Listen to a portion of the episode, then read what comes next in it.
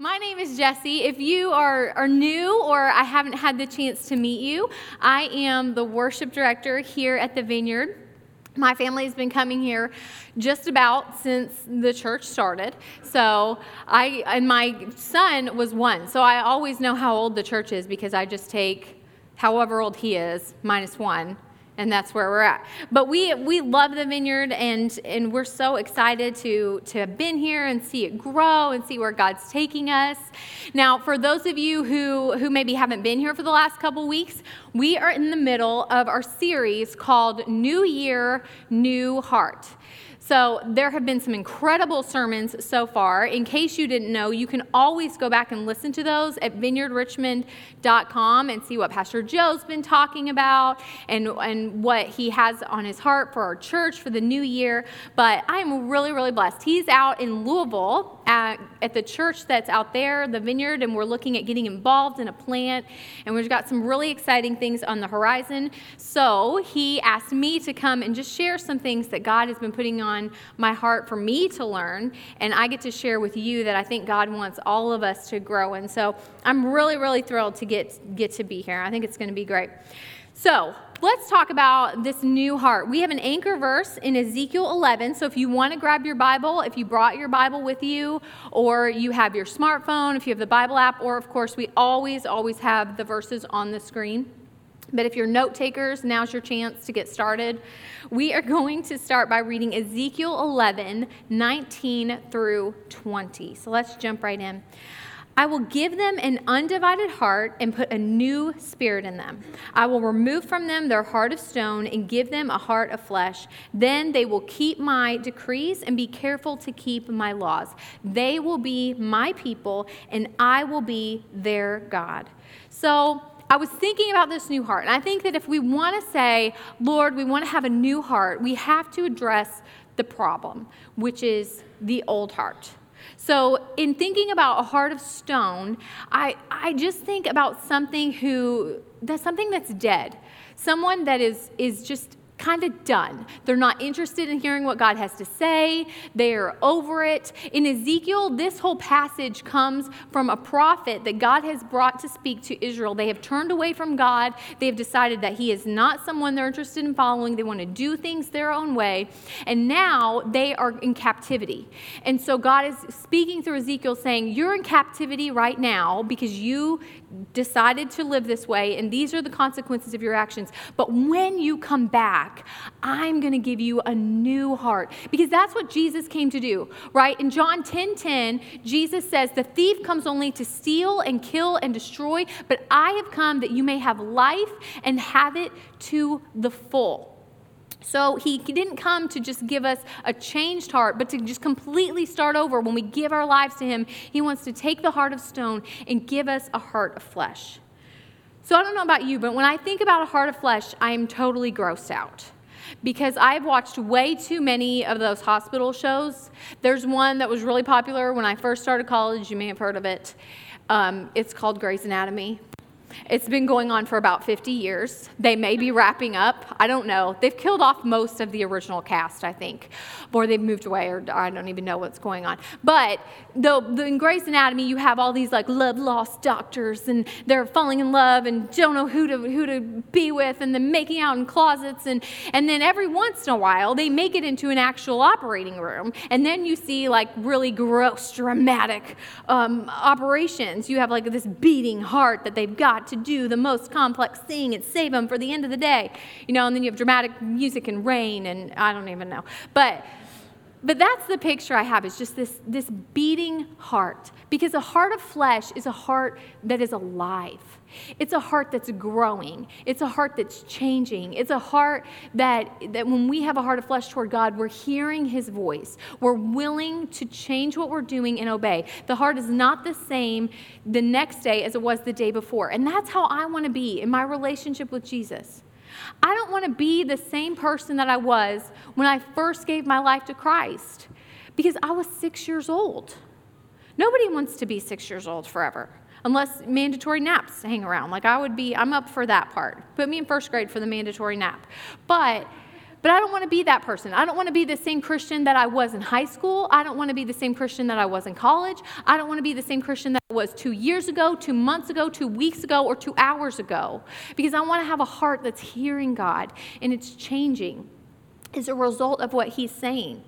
Okay, but as we look at that, we want to have a new heart. And Pastor Joe told us that our word for the year as a church is stand up. We're going to stand up for the cause of Christ, which is just a fancy way of saying whatever Jesus wants. That's what we're standing up for. We're standing up for loving God and loving people, whatever that looks like. But I want to say to you today that I don't think that we can stand up without first kneeling. Can you get behind that? You cannot stand up unless you kneel first. To stand is to be different than sitting. Standing requires courage, perseverance, and strength to stand up against all odds, against whatever is going on. To kneel is the opposite.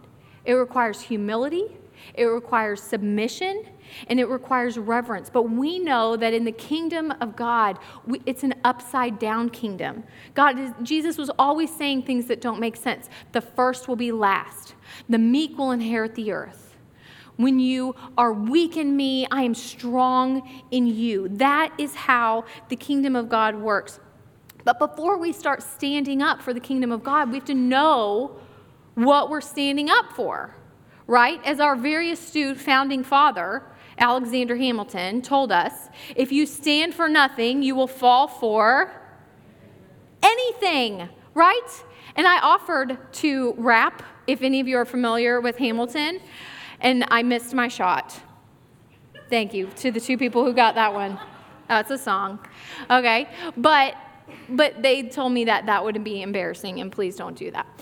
Okay, but I do know something about being embarrassed. It's that we can't stand for the wrong things. Alexander Hamilton's point was, if you stand for nothing, if you just sit down, then you're just going to fall for whatever happens. I'm saying if you stand up and you have no anchor and you don't know what you're standing up for, you will also fall for nothing. I know something about standing up at the wrong time. When my amazing husband TJ and I first got married, we decided that we were going to leave and cleave. We were going to move away from home and start our own new life, right? So we went all the way to Lexington. It was a really big leap, you guys. We were growing so much. Okay, but one of the first things we had to do was find a new church. And some of you may know, church hunting is very hard. It's not easy finding a church, and we do all have to admit to ourselves there's no perfect church, right? Even a church that seems perfect may not seem perfect after you start serving with people in hospitality and they don't make coffee right or they don't do whatever. Every church has its quirks, but we decided to go. We're church hunting, and we tried a variety of different styles. I grew up in a really traditional church where you sing with hymns and there's no band, and it's a little more dressed up and formal, and I like that. I think that's great. And then we also went to churches like this that were a little more casual, a little more come as you are. Let's just rock out for Jesus and pour our hearts out. And we tried those. But this particular Sunday that I want to tell you about, we went to a church that was one of the more traditional ones. We had some friends there. They were really great. Showed us around. It was very, very big in Lexington. Very full, very big. Lights all up, tons of windows. It was beautiful, beautiful room. And so we went, and it was lovely, and there was a good sermon, and we got to sing out of a hymnal, and I felt like I was at home. It was really nice. And then we get to the end, and my husband and I are whispering about where we're going to go eat lunch. And the song leader gets back up and is like, okay, we're going to stand on the last verse, just to really give our all to Jesus or something like that. Okay, so I'm like, oh, I got this. I grew up in this. I know all about men sing this one, women sing. When you have a hymn, sometimes you got to spice it up a little bit. Stand up, sit down, fight, fight, fight. Okay? So that's what we're doing. I'm totally comfortable. So we sing the first two verses. Everything's going really smoothly. I'm like, TJ, are you ready? We're going to stand now. And he's like, I don't know. I heard you. I guess I'll do it. So God bless him. So I'm like, okay. And we stand up. And no one else stands up. I'm talking 600 people with all the lights on. And we stood up and were singing our hearts out. And we sat down. We sat down so fast. You would have thought somebody slapped me across the face. I was so red. I don't remember the last time I've been so embarrassed, because this was one of those sneaky hymns. You may be familiar, where they put an extra verse at the bottom of the page. I didn't know there was a fourth verse, because you should have put it with the sheet music. Why are you putting that? Like, you can't fit the lyrics in with all the sheet music. We just had to plug a couple extras into the bottom. I wanted to die. And the worst part was, now you have put a huge bullseye on the back of your shirt that says new people. They don't know what they're doing. So now everybody around us in our section, you know how sometimes people are trying to make you feel better? And it's so much worse. That's exactly what was happening. I want to die. My husband, he's cool. He's so good at not caring about other people. And I just am so embarrassed. And all of these people around us are like,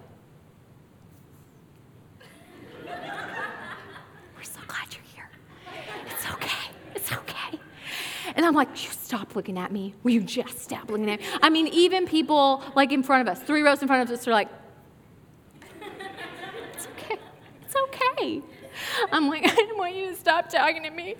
So then I'm like, okay, as soon as this verse is over, we're gone. But the problem is, we're in the middle of the pew, and we're surrounded, right? And not by Jesus. So we stood up. We stood up, and it was like flies to honey. I mean, we were just, it was hope there's those new people. Let's go welcome them. And I mean, we met so many really, really friendly people who were like, we saw you stand up. And I'm like, I know. It's so crazy how that happened. But as the worship director here, I just want to say, you're welcome. You can stand up. You can sit down. You do you. You know, not like Pastor Joe said, don't do you. But here, when it comes to Jesus, you just worship, and we're going to try not to do that. Standing up for the wrong thing is dangerous, is my point. Embarrassing is the least of our problems. But when we're standing up for something, if we're going to stand up for God, we have to know God's voice. And there's no substitute for spending time with God to know his voice. If I go with you to Casa today after lunch, a few of you might know what I'm going to order. But for the most part, the rest of you are just guessing, right? You don't know that when I sit down at Casa, I'm always going to get the steak fajita nachos or the pollo bandito, and depending on how the day is going, we're going to get some queso or not. But you would know that if you have lunch with me a lot, and if you're spending time with me a lot. And that's what God is wanting from us. People throughout history have stood up thinking they were standing up for God, or saying that they were standing up for God, but clearly did not know the heart of God. And we want to be a people who know the heart of God. So today I want to look at a guy who was really good at knowing the heart of God and standing up for him. Now, single ladies, this is a great time to take notes, because this guy had everything that you're looking for. He was extremely devout and committed to the Lord, okay? He was very good looking. He was very smart. He was very good at learning new cultures and concepts and blending in. He was very diplomatic and good with people, able to diffuse situations, and he may or may not have been nobility, right? It sounds practically like Prince Harry, if he was, if he loved Jesus, which I don't know if he does. But we're going to look at this guy, Daniel. So if you want to turn with me in your Bibles, we're going to go to Daniel. Most of you know him from the story of the lion's den, but Daniel actually started standing up for God at the very beginning, okay? Israel was taken over by Babylon, and all the best and the brightest and the smartest, as was the custom, are taken from their country of origin and moved into Babylon, because Babylon wants the best to learn from and grow from, and then they send all their criminals and all the people they don't want to be influenced by back to whatever countries they've taken over. So Daniel is awesome. And he comes in with his 3 buddies, and they're offered a 3-year kind of college opportunity in this kingdom, and they get to eat from the king's table. I mean, we're talking the best food and the best drink and the best bread, but Daniel has to turn it down and says, no, I want to eat vegetables and water, because that was his New Year's resolution. Not really. Daniel knew that this food had already been offered to idols. And even though we know from Jesus in the New Testament that everything that has been made by God is good and that we have freedom to do that, he had to say no, because this food was sacred to those people because they had offered it to idols. So Daniel uses his diplomacy and asks for the chance to just eat water and vegetables. Ergo, we have the Daniel fast, and says in 10 days, let's see who looks better. Us, who are on this clean eating diet, or your guys over here who are carb loading all the time. I mean, who do you think is going to look better at the end of 10 days? I'm saying, we just have to go with it. But he stood up for God, and God came through for him from the very beginning. So we learn that from him. But something I want to grab from that story is that even though we have the freedom to do things, sometimes God asks us to say no, not because of what it means to us, but because of what it means to someone else. We know that we have a lot of freedoms in Christ, but just because it's free for us doesn't mean it's free for others, right? Daniel's so good at hearing the voice of God and knowing when to stand up. Now, he gets promoted to positions of power. He goes really great, and then it goes really bad. So let's jump to Daniel 6, 1 through 10, and I want to ask you a couple of questions to go away with. It pleased Darius to appoint 120 satraps, that's kind of like governors, to rule throughout the kingdom, with 3 administrators over them, one of whom was Daniel. The satraps were made accountable to them so that the king might not suffer loss. Now, Daniel so distinguished himself among the administrators and the satraps by his exceptional qualities that the king planned to set him over the whole country, the whole kingdom. He's going to be the president. At this, the administrators and the satraps tried to find grounds for charges against Daniel in his conduct of governmental affairs, but they were unable to do so. They could find no corruption in him because he was trustworthy and neither corrupt nor negligent. Finally, the men said, "We will never find any basis for charges against this man Daniel unless it has something to do with the law of his God." So the administrators and the satraps went as a group to the king and said, "O King Darius, live forever. The royal administrators, prefects, satraps, advisors, and governors have all agreed, that the king should issue an edict and enforce the decree that anyone who prays to any god or king, man during the next 30 days, except you, O king, shall be thrown into the lion's den. Now, O king, issue the decree and put it in writing so that it cannot be altered in accordance with the laws of the Medes and Persians, which cannot be repealed." So King Darius put the decree in writing. Now, when Daniel learned that the decree had been published, he went home. He went home to his upstairs room where the windows opened toward Jerusalem. 3 times a day, he got down on his knees and prayed to God, giving thanks just as he had done before. So I want to stop right there. First, things are going really good. Then things are going really bad for Daniel. He has a new king. The king puts him in charge with all these other guys. He's really smart. God's given him favor. He works his way up the ladder. But of course, as happens sometimes when you're in a competitive workplace, that makes you a target for people who wish that they had your position. All right, so I love that when they're plotting this great Daniel takedown and they come to take him away, verse 10 says, when Daniel learned that the decree had been published, he went home and prayed. So if you're taking notes, here's my first question. What is my first response?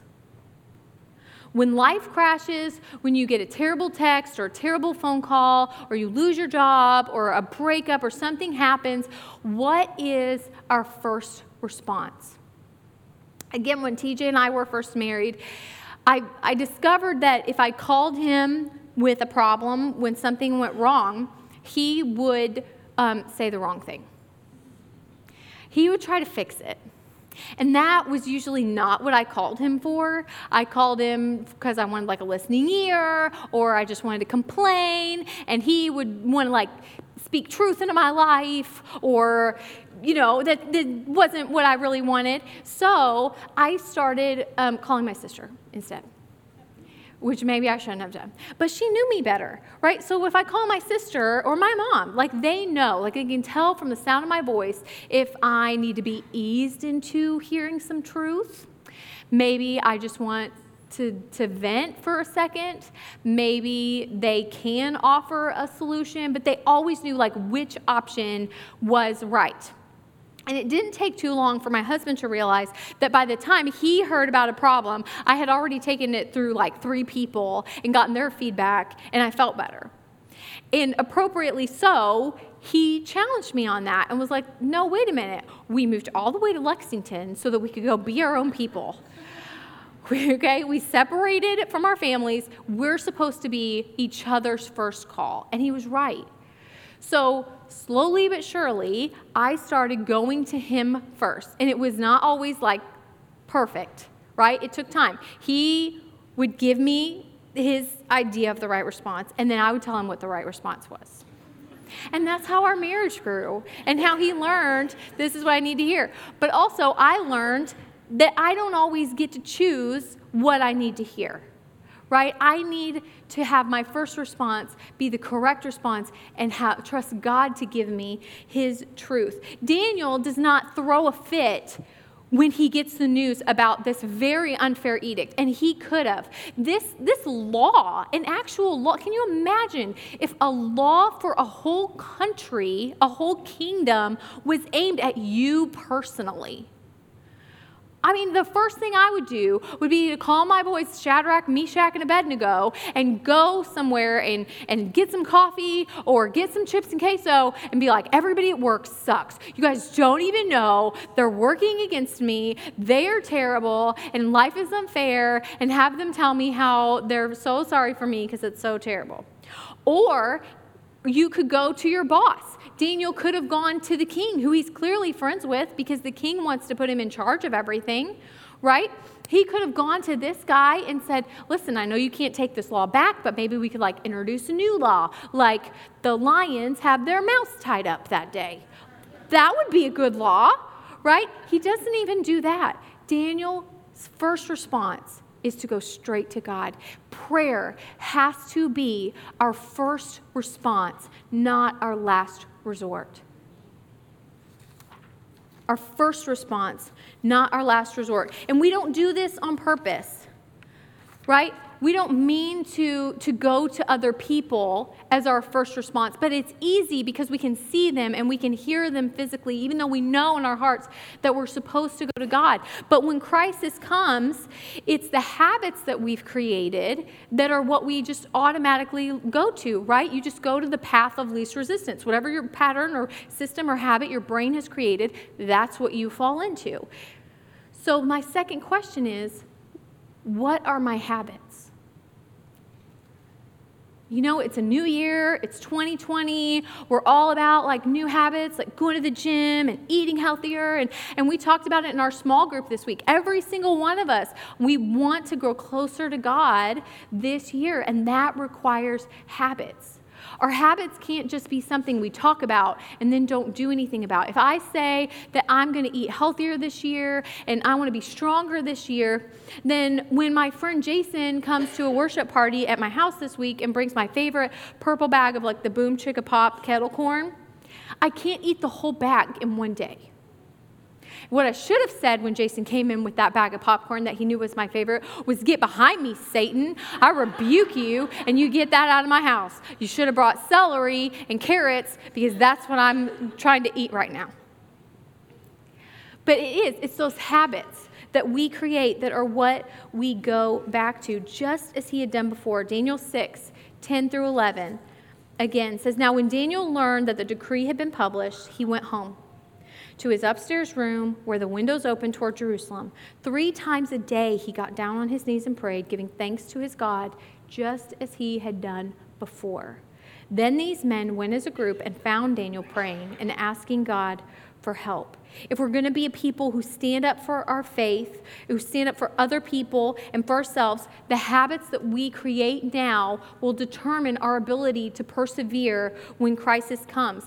And it's so easy for us as we get busier and busier throughout the year, as things happen, to say, we don't have time. I wish I had time.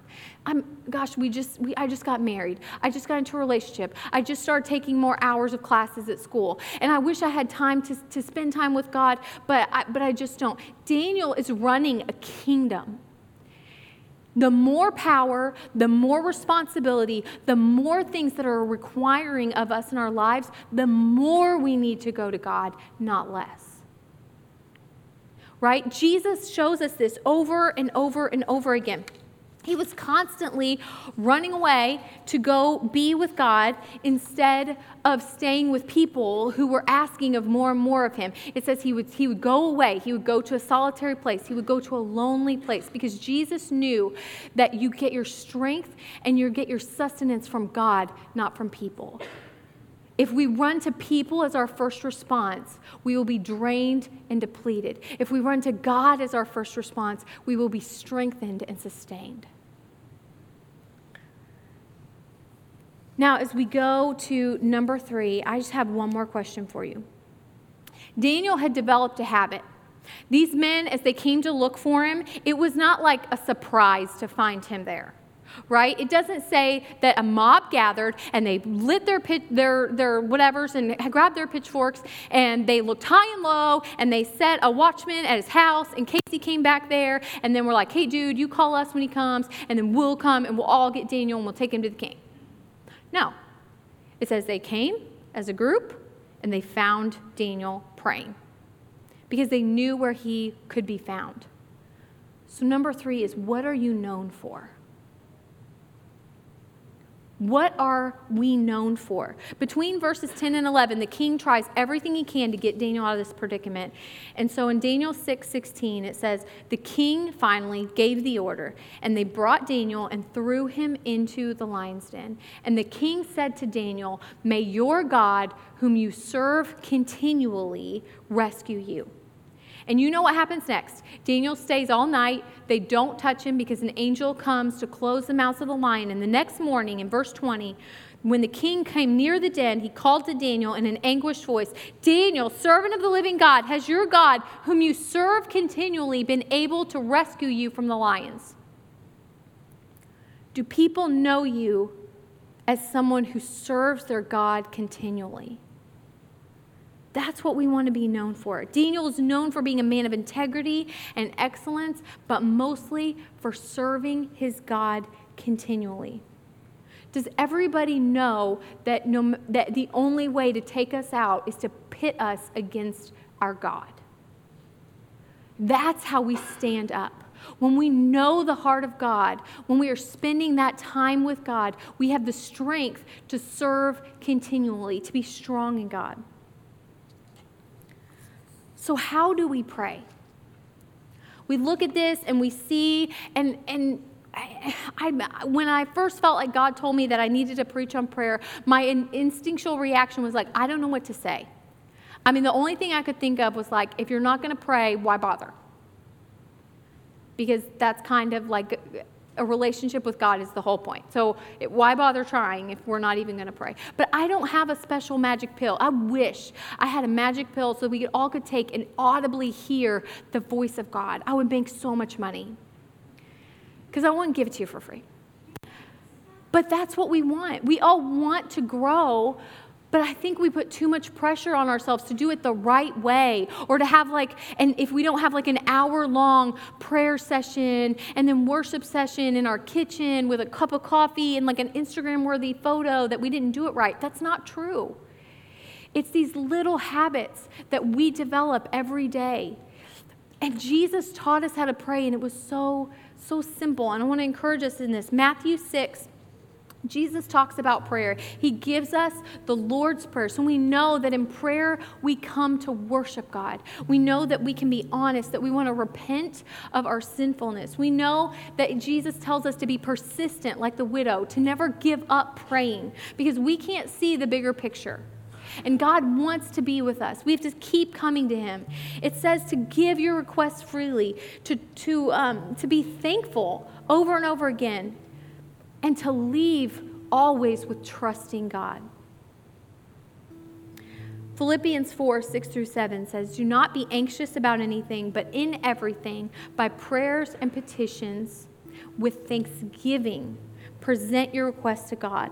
And the peace of God, which transcends all understanding, will guard your hearts and your minds in Christ Jesus." There have been times where I would go to spend time with God in prayer, and I would write in my journal all of these prayer requests, and then I would leave and feel just as bad as when I showed up. And I know that's not how it's supposed to work. And I felt God showing me, it says with thanksgiving. Because when we give thanks, in addition to giving God our petitions and our prayers and our broken hearts, he reminds us that he is faithful. He reminds us that we're not dead, so he's not done. If we are not dead, God is not done with us. He has proven himself over and over. Daniel knew where to go because this was not the first time that he had been in a situation where his life was on the line because he was obeying God. And I don't know what all of us came in here with. Sometimes we come in here and everything's okay, but we're just really busy and we want to feel closer to God, but we're feeling really stale or really dry and we don't understand and we feel like we're doing something wrong. Or you're coming in here and you're dealing with major crises in your life. And I just wanted to say to you today that if God is not brought you home and you're not dead, then he is not done with you. And there is hope for you because you are in this room. He has a purpose and a plan for your life. And I don't know what is going on or what the dark of the night might look like for you, but he has a plan for you. There's an obedience that he is calling you to. There's a love that he is calling you to. The presence of God is a place where you can feel safe and at peace because he has done everything he can to offer you salvation. So as we come to our feet, I'm going to point out, just like we point out every single week, there are people up here who want to pray for you. I know that God wants our church to hold on to prayer because Pastor Janus is across the hall right now teaching the elementary students about prayer. So God is saying something to us as a whole united church. People come here to pray before the service starts, and they are here right now because nobody knows what you need prayer about, and nobody is judging what you need prayer for. We come forward because we need prayer for a lot of things. There might be physical healing, spiritual healing, emotional healing, or mental healing that we walk in here and we want to pray together because we're family, because you need to remember that we're not in this alone. We're here to hold each other up. Deuteronomy 4:7 says, "What other nation is so great as to have their gods near them the way the Lord our God is near us whenever we pray to him?" So we're going to sing this song. We're going to lift up our hearts to God, and you come forward. Just move right now to get your prayer and healing this morning.